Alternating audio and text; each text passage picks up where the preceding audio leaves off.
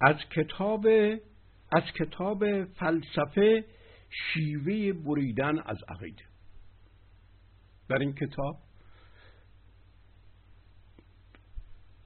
بیان می شود که فلسفه که اندیشیدن با داغترین مسائل هست در ایران با این طرح می شود که شیوه بریدن از عقیده از پابستگی چیست؟ این نخستین مسئله تفکر فلسفی در ایران است. این است که وارد کردن خروارها تفکرات فلسفی از غرب یک شاه ارزش ندارند تا این روند متزلزل ساختن و بریدن و گسستن رو از دین و ایمان و عقاید از ایدئولوژی ها به کار بیندازند من یک پاره از این کتاب را می‌خوانم. هم عقیده با هم بودن یا با هم اندیشیدن؟ مسئله ما این در گذشته برای آن که با هم زندگی کنند می بایستی با هم یک عقیده یا ایمان به یک دین یا به خدایان مشترک قومی یا ملی یا نژادی داشته باشند. امروزه برای آنکه با هم, با هم زندگی کنیم بایستی با هم بیاندیشیم. این تفاوت پیدا می‌کند. اونجا باید ایمان محکم داشته باشیم. اینجا باید تفکر نیرومند داشته باشیم. در گذشته حاکم یا حکومت باید یک عقیده یا یک دین یا ایمان به خدای واحد یا ایمان به خدایان مشترک را به مردم اون جامعه تحویل کند.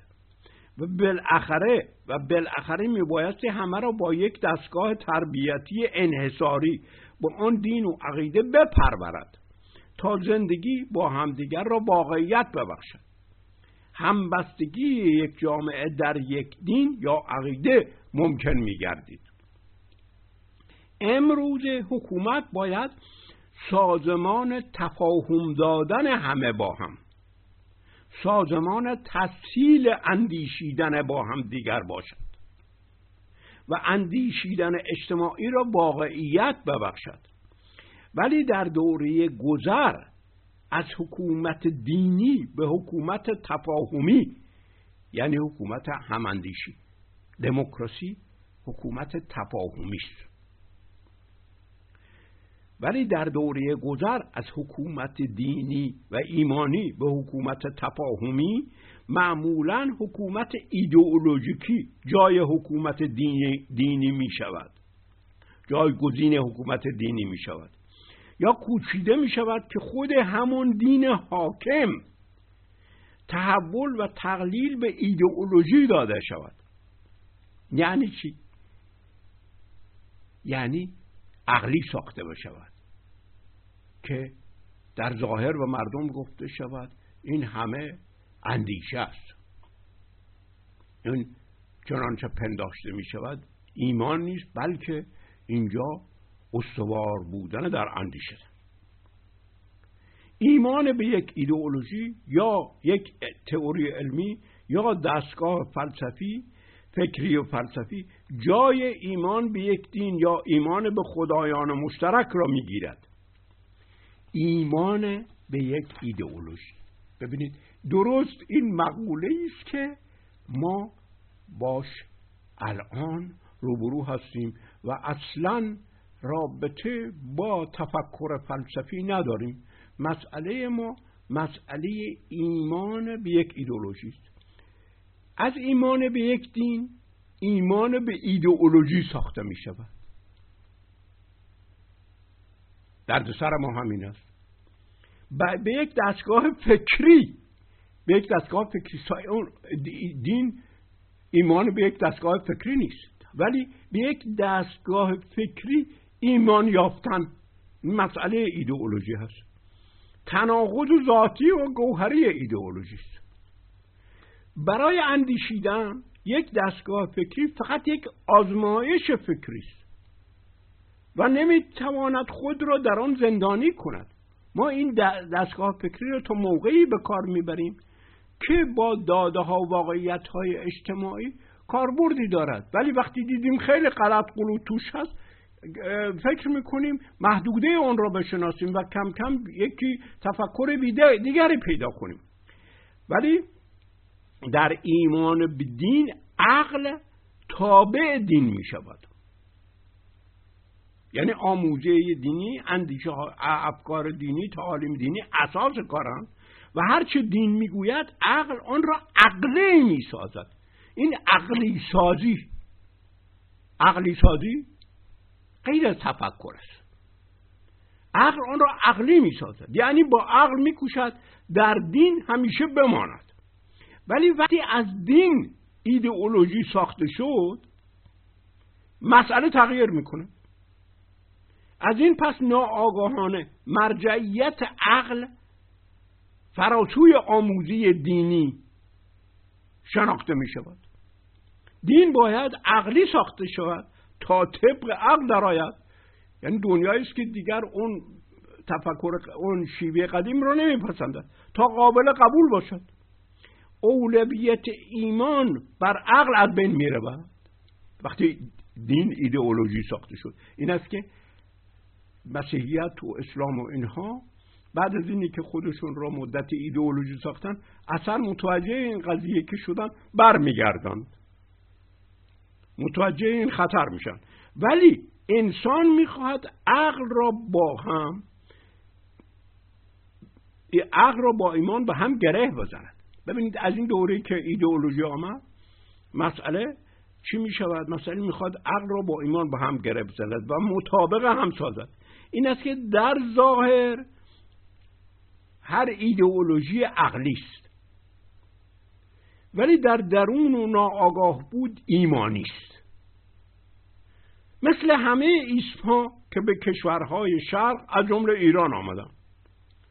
ماتریالیسم و ایدئالیسم و سوسیالیسم و لیبرالیسم و پست مدرنیسم و سکولاریسم و رئالیسم و پراگماتیسم. همه در ایران در افغانستان در پاکستان در عراق همه ایدئولوژی هستن. مغزشون ایمان است پوستشون عقل. ولی این پوست و مغز رو از هم نمی شود جدا ساخت. به طوری که عقل و ایمان از هم باز شناختنی نیستن. این است که ما اصلا با تفکر کار نداریم. تفکر جای ایمان را نمی‌گیرد. ایمان به یک ایدئولوژی یا دستگاه فکری غیر از آن است که همه یک گونه بیاندیشن ببینید در ایدئولوژی سوسیالیسم آمد در روسیه. در جاهای دیگر. ایمان به یک ایدئولوژی سر دارد با اینی که چون که همه یک گونه نمی اندیشن. همه نمی‌توانند یک گونه بیاندیشن. همه می‌توانند یک گونه ایمان داشته باشند این تفاوت ایمان ایدئولوژی ایدئولوژی یک دستگاه فکری حالا همه باید بهش ایمان داشته باشن. ولی همه نمی‌توانند یک گونه بیاندیشن. چون هیچگاه همه انسان ها با وجود شرایط واحد اقتصادی و سیاسی و تربیتی یک گونه نخواهند اندیشید. ایمان همه به یک دستگاه فکری بر ضد تفکر می باشد از آنجا که یک ایدئولوژی یا یک مکتب فلسفی یا یک تئوری علمی می تواند پاسخگوی قدرت تفکر انسان باشد. و نه پاسخگوی قدرت ایمان او. ایمان به یک ایدئولوژی یا دستگاه فکری نخواهد توانست همه انسانها را ارضا کند. در قدرت تفکر انسان شک ورزی و اسیان اصل اولیه هست. ببینید اینجا درست در, مغز تفکر شک ورزی و اسیان است. این است که با ایمان جور در نمیاد. این است که ایمان به یک ایدو یعنی ایدئولوژی در خودش در گوهرش تناقض دارد. و این ما را در مسئله تفکر مشتبه می سازد. ما در این ایدئولوژی ها متفکر نیستیم. ما مؤمنی هستیم که نمی‌دانیم که, مت... که نمی‌دانیم که مؤمنیم. این پوسته ظاهری عقل مانع از این می شود که ما ایمان خودمون را تشکیل ما سوسیالیسم و ماتریالیسم و اینها اینها برای ما همش ایدئولوژی است. دستگاه تف... آزمایشی تفکری نیست. قدرت ایمان می‌خواهد با یافتن یک حقیقت در آن برای ابد بیارامد. برعکس قدرت تفکر می‌خواهد یک دستگاه فکری را در برخورد با تجربیات تازهش بیازماید.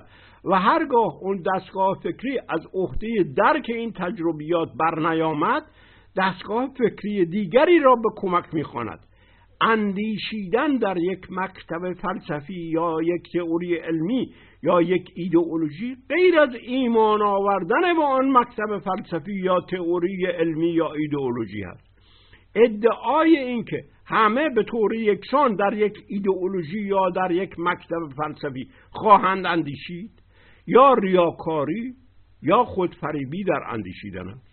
در واقع ایمان به آن مکتب فلسفی یا ایدئولوژی باید در پیروان احساس خود اندیشی کند بدون آنکه آنها خود بیاندیشند. در این دوره گذر از حکومت دینی به حکومت تفاهمی. ببینید ما از حکومت دینی تازه بخوایم رد بشیم. به این حکومت ایدئولوژیکی. حالا چه فرم دینیش چه فرم سوسیالیسم و لیبرالیسم و ماتریالیسم و سکولاریسم و پراگماتیسم و اینها می‌رسیم. یعنی به مرحله تفاهمی نمی‌رسیم. باز به مرحله ایمان ناآگاهانه می‌رسیم که در ظاهر خیال می‌کنیم عقلمون دارد کار می‌کند. در واقع ایمان به آن مکتب فلسفی یا ایدئولوژی باید در پیروان احساس خوداندیشی کند بدون اینکه بدون آنکه آنها خود بیاندیشند. در این دوره گذر از حکومت دینی به حکومت تفاهمی این دوره برزخی که هنوز ایمان و اندیشه با هم مخلوطند و طبعا انباشته از تنش هستند. دوره ضروری ایمان به یک مکتب فلسفی یا یک ایدئولوژی یا یک تئوری علمی یا دین ایدئولوژی ساخته. این روشن فکران دینی معمولا دین ایدئولوژی می‌سازن. یک تناقض درونی در هر فرد ایجاد می‌کند. چون ایمان به اندیشه یا اندیشه را نابود می‌سازد یا ایمان را منتفی می‌سازد. فقط به حقیقت می‌توان ایمان آورد. اندیشه ایمان را ایمان به خود را نمیپذیرد. اندیشه ایمان به خود را نمیپذیرد و ایمان در خود اندیشیدن را نمیپذیرد و ایمان در خود اندیشیدن را نمیپذیرد. دوستان نگاهی به این کتاب فلسفه شیوه اندیشیدن بیاندازید که در سال 1989 در لندن چاپ و منتشر گردید.